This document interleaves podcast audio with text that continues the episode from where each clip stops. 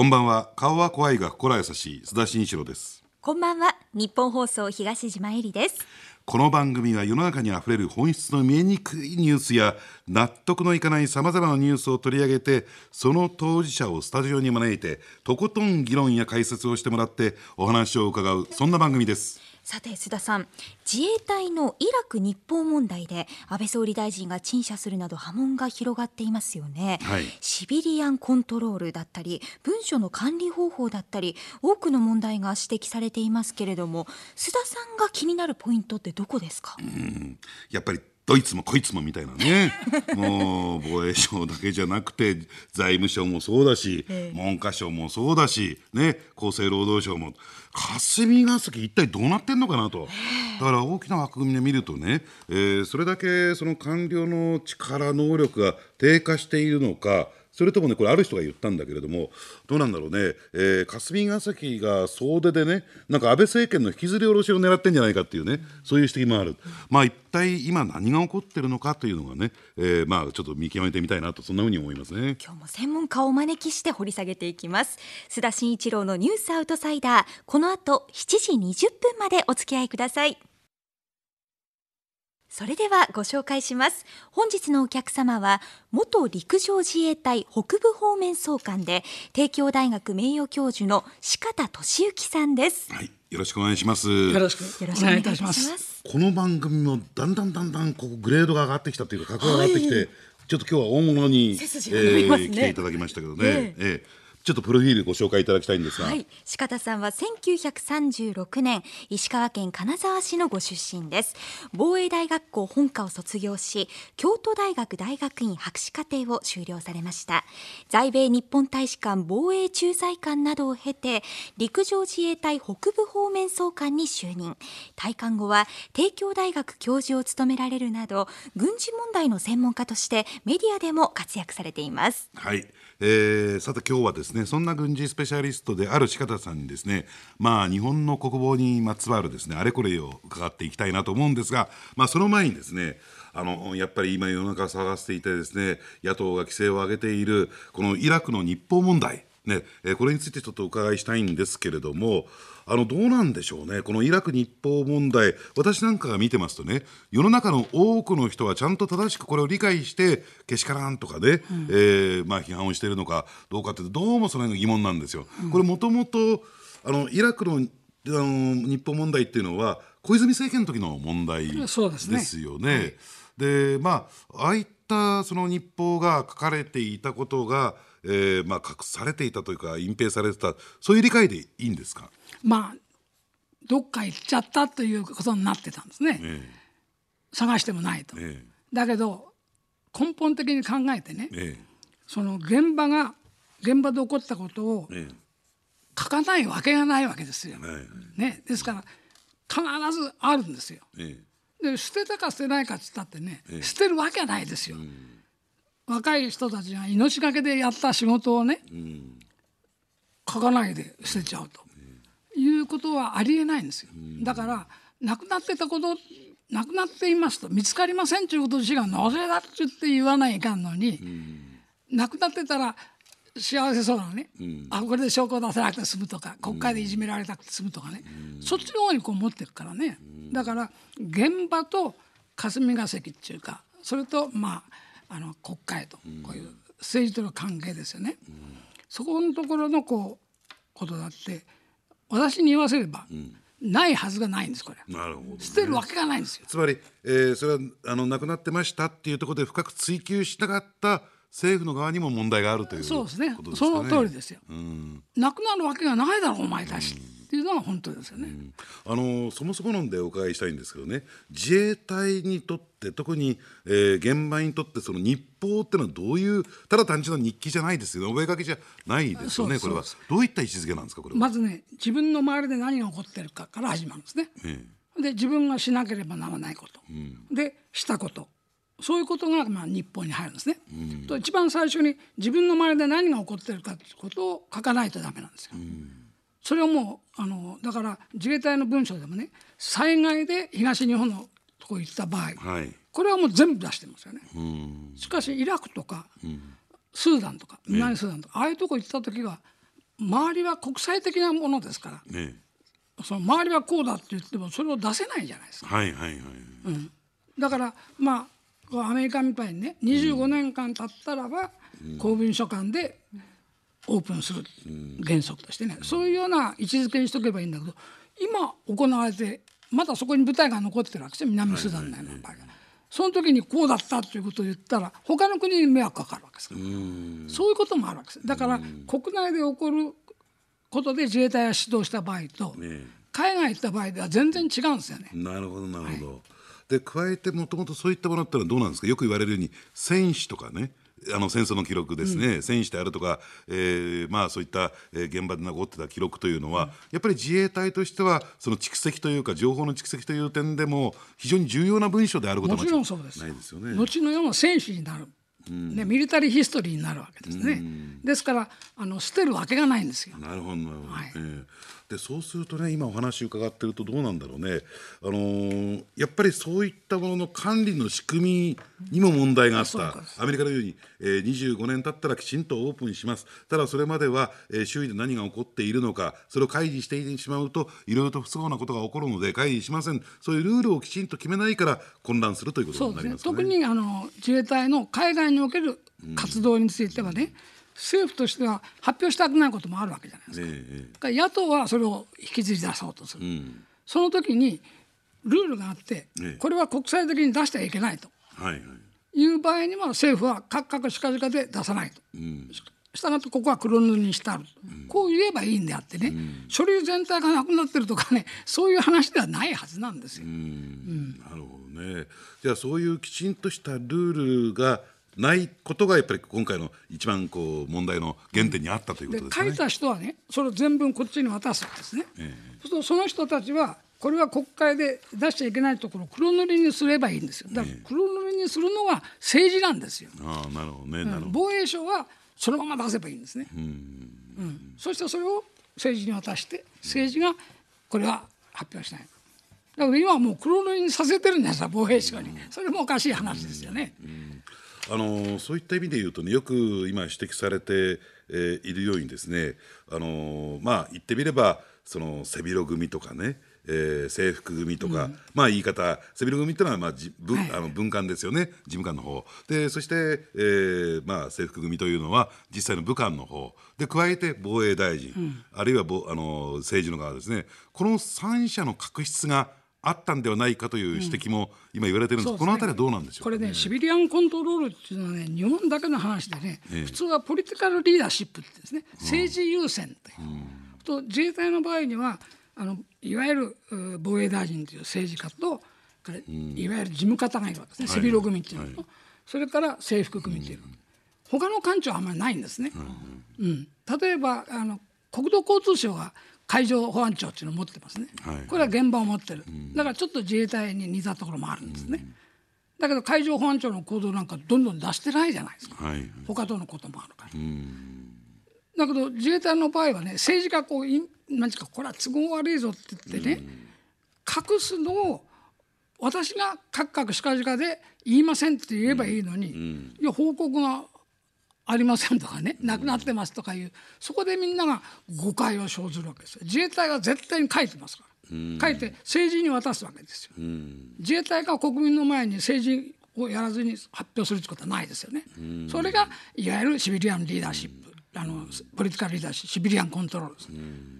そういう話です、うん。そうするとねちょっとズバリ伺いたいんですけれどもじゃあとりあえず隠されていたことは間違いないわけですけれども誰が隠してどこが隠していたと思われます？これは政治政治だと思いますね。自衛隊はさ隠しませんよ、あったことをそのまま報告しますから、そうするとこれは発表しないのがいい。国際的にね、他の国のことも書いてあるわけですから、どこどこの国の軍隊はこの間こういう損害を受けてるとか、そういうことは書いてあるわけでそれはもうみんな黒塗りにする。それは外務省なり国会なりが発表するときにやればいいんで、書いた人が黒塗りにしたら話にならんじゃないですか。なるほどね、じゃあそうするとねあのーこれは微妙なナイーブな話なんですけれども今お話を伺ってたらそれはじゃあ小泉政権下で隠されていたのかなと私は、えー考えられるんですけどやっぱりそういうことなんですかね。あの時はね要するにえー一応おここの戦争は終わってこれから新しいイラクを作るんだっていう時に言ったわけですね。えサダム・フセインはもう捕らえられてたわけですから、はそして新しいイラクの政府ができる間言ってたわけですね。ですからまあ戦争ではないわけですよ。はいしかし現場は爆発が起こったりいろいろしてるわけですよね。今日でペッと戦争が終わるって話はないわけですからね。ですから自衛隊が行った時にはまあいろんなところでまだ戦いが残ってたと。サダム・フセインが死んでもこうあったわけですから。そうするとね思い出してみるとあの時そのあのある意味で小泉総理のですね、えー名答弁と言われてたんですかね、自衛隊の行くところが非戦闘地域だという答弁があった、それを考えてみるとやっぱり小泉さんのあの発言をそ、ねあのー忖度してみるとねやっぱりこれは出せないぞって当時なってしまったんですかね。あの日報ですか？日。報です。まあその部分はあるでしょうね。その部分は他の国ともやってるわけですからそそばにイギリス軍もいるしね、え後はのオーストラリア軍もいたわけですから、そういう時にそういうことが書いてあるものは出せませんよね。えでしかも銃撃戦とかそういう記述が出てくるわけですからね。サマー周辺にただ関しては。ねあれ見てて今問題になってるのは自衛隊が応戦したわけじゃないわけですから、はいはい。流れ弾が飛んでくるとか、え狙った弾でもいいですけど飛んでくるってことはありえますよそれは、うん、昔みたいにねこの両線から向こうが敵でねいわゆる前線っていうか、はいはい。最前線とかいう、ラインでつながってないわけですよこうやって起こってるわけですからね。うんだから混在しているということですよね。だから結核には俗流結核のようなもんですよね。至るところにあるわけです。ここに病巣があるとかそんなんじゃないからね。ですからあの政治としては発表できなかったと思いますよね。だから小泉流にね私がそんなものを知ってるわけがないじゃないですかと。その時にもし野党だったらね分かるようにしなさいと。日本はもっとすごい情報機関を作ってねここが今日は戦闘地域になる。ここはならないと。だから自衛隊はなるようなところからどこうとかね。ものすごい情報機関がなきゃできませんよね。そっちの方を言うならいいけどね。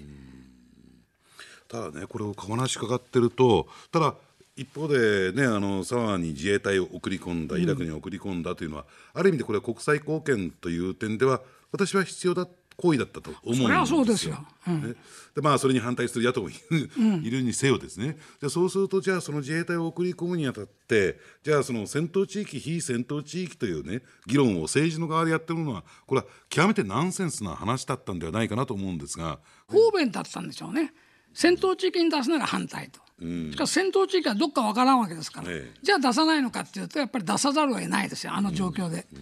日本はね憲法に書いてあるんですよ、国際的なものをしあのしてその中で名誉ある地位を占めたいと思って書いてあるわけですから、その時にねうちはあの危ないところには子どもたち出しませんと、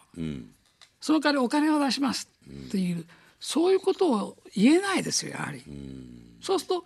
なるべく戦闘が起こらないような地域、まあ、サマワっていうところに出したわけですね南の方の。はい。それだけでもぱり銃撃戦はあるわけですよね。だけど最前線じゃないですからね。後ろの方ですからね。でもそういう点ではどう今話聞いてて、今お言葉にあった例えば戦闘地域非戦闘地域の線引きもそうですし、一般の素朴な感覚で、戦闘と武力衝突とか、その言葉の曖昧さに自分が混乱してしまうんですよね。そうですね、ええ。英語だとねあの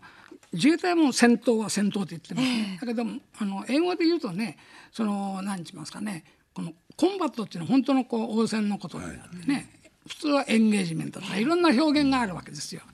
で自衛隊はそういう用語がありませんからね。だけど応戦したっていう言葉はどこにも入ってないですよ。南スーダンだってそうですよ、前で戦闘があったと、しかし自分たちがそれに巻き込まれて戦闘したっていうことはないです。一発も撃ってないんですからこっちはね、でそうするとねじゃあ今まさに議論しなきゃならないのはじゃあそういった PK を含めてね、えー自衛隊を海外に派遣することが是なのか非なのか、まあ、これについては是だというところでこれまで進んできたわけですよね。でそうするとじゃあそれが戦闘地域だ非戦闘地域だっていうことで区分けするっていうことはこれ意味がないんだナンセンスなんだっていうことをちゃんと政治の側で議論すべきですよねそこはね。そうですねやっぱりこの出すけれども我が国はここに限界があるからね、やっぱりそういう言い方しかないでしょうね。まあ比較的戦闘が少ないところへ出そう。おっしゃる通りですね。うん。だけどね危険がないんだったら自衛隊でなくたっていいじゃないですか。ね、やっぱり銃を持っていかなきゃならないところに行くんだからそこが完全に戦闘地域っていうかねそれでないはずはないわけですよ。四方さん長く携わっていらっしゃって私なんか二十数年しか生きてないんですけれども、うん、戦後いまだかつてこれほどまでに国防っていうものが、まあ、北朝鮮との関係もありますし、うん、注目されたことっていうのはあるでしょうか？うね、まああの憲法がね、できてからまあその国際情勢が昔のような状態でやっぱり戦争が終わった時にはね日本の災害あんまり大きくてもう二度と戦争はしない。二度と軍隊は持たない。それは分かりますわ、うん、だからあの憲法も受け入れてやってきた。それはね私は理解できると思います、うん、しかし70年経った今いまだにね周りが全く変わっちゃったのにねその時のまあ、うん、原理原則って言いますかそれをずっと持ってること自身がおかしいですよ。うん、日本に脅威があるわけですから、はい、うん、だからそれはどうするのっていう話は一切しないで、その時の憲法に反してるとか言ってね、やるからこう現場との矛盾が出てくるわけですよ。うん、やっぱりどうなんですか？あの、まあ、軍事防衛のスペシャリストの目から見てですね、えー、日本を取り囲むって言ってるんですかね？リスクその軍事的脅威っていうのはやっぱりどんどんどんどんエスカレートしてると思いますそうですね。あのイラクとかねあれはやっぱり何ちったって中東の地ですから、うん、うん、そうでしょ、宗教的には。はい、しかし今朝鮮半島でありその南シナ海東シナ海ですからね、うん、全く違いますよ脅威の質が。うん、だから同じ憲法でもねこう解釈を変えてかざるを得ませんよね。うん、日本のリスクは高まってますか？今軍事的高いですよ。うん。日本はものすごいものを防衛持ってきて海外から全部資源を持ってきて、それを日本で付加価値をつけてまた輸出してるわけです、それで生きてる国はね国際的に孤立できないじゃないですか、お願いします。って資源をもらってきて、日本だから売ってやらないことだって怒るわけですよ、石油でも何でもね。で加えてですね素人目から見てやはりあの北朝鮮のミサイル、うん、核ミサイルですか？で J アラートもねあの発動しましたしやっぱりあの日本上空ミサイル飛んでいくって僕は結構怖い状況にあるんじゃないかなと思うんですけど、うん、しかもそれがね、えー、もう核になるとなりゃもっと怖いですよね。でそれがどうもなんか聞いてると本当に撃ち落とせるのみたいな、うん、状況に今置かれてるということで、これも日清月報の段階で、えー今までの向こうの開発スペースにこう沿いながらこうやってきたわけですね、だから日本のミサイル防衛システムっていうのもある程度機能しているわけですよ、しかしミサイルがどんどんこう性能がアップしてきたらこっちも上げないとね、できないわけですよ。これぜひねちょっと素人的な質問で恐縮なんですけれども今日本の置かれている軍事的脅威これ5段階評価すると、えー、5がマックスに危ないぞと、うん、1はまあそのそういう状況でもないのでまだまだ、えー、安全だよというんで5段階評価すると今どの程度のレベルにありますか？やっぱり朝鮮半島だったら5でしょうね。5ですか？いつ起こってもおかしくないですこれは、うん、こうちゃんとこの金正恩さんとねあのトランプさんがうまくやればいいけどね、えー、こうパッと外れることもあるわけですからね、えー、そういう時はもう直接日本に来ますからね。在日米軍がいるわけですから、えー、そこを外して北朝鮮がこんなことするわけはないですから。そして日本がやられたら日本もやらないかんわけですからね。こっちから朝鮮半島まで出ていくことはないでしょうけども。日本に来たミサイルは日本は落とさざるを得ないですよね。そういう危険性って理解してた？いや。認識あった？もちろんニュースで接していたんですけれども、うん、5段階で5と言われるとまたぐっと朝鮮半島ですよ、えーうん、だから東シナ海なんかはもう3ぐらいでしょうね。向こうの軍艦が領域侵犯してるわけですから、で南シナ海はもう軍事しかできてるわけですから、ねでここを日本の船が毎日何十隻も通ってるわけですからね、尖閣に関してはいかがですか？これはもうやっぱ3ぐらいでしょうね。あここまで3ですか、うん、やっぱり一番軍事的脅威が高いのは5でありそれはどうなんですか？防衛省あるいは自衛隊も似たような認識は持たれてるんですかね？朝鮮半島で起こった時に自衛隊に行くことはないけれども、ええ、米軍は日本から出てきますからね、うん、そういうものに対する支援とか、うん、それから向こうでその米軍機がやられて日本海にこうこう降りた場合には助けに行くとかね、そういうことは日本がやらなかったら同盟は持ちませんもんね、また法律的にもそれは可能です。そうするとどうですか？しあの四方さんの目から見てあの我々一般国民何のんびりしてんだみたいな、そういう認識ありますか？そうですね。昔と違う、要するに向こうがすごく軍事的な能力が高まっちゃったからね。あのそのもう一つはですねあのぜひこの点についても今日伺っておきたいんですけれどもあの憲法改正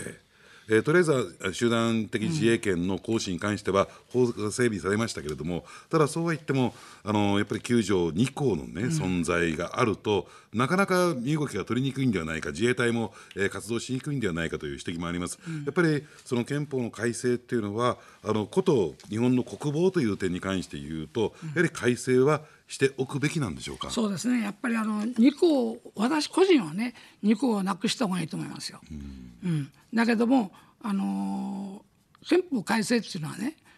まあ発議が3分の2ですか、はい、ね、これはね瞬間的に取れることいくらでもある、はい、だけどその次に国民投票をやらないかんですよね。で国民投票法だって安倍さんの第一次安倍内閣の時に国民投票法っていうのは決まったわけですよ。うんはい、だからそれまで自民党は討議の中に憲法改正って入れときながら法律さえ作ってなかったわけです。安倍さんが第一次安倍内閣の時に国民投票法っていうのを作ったわけですよ。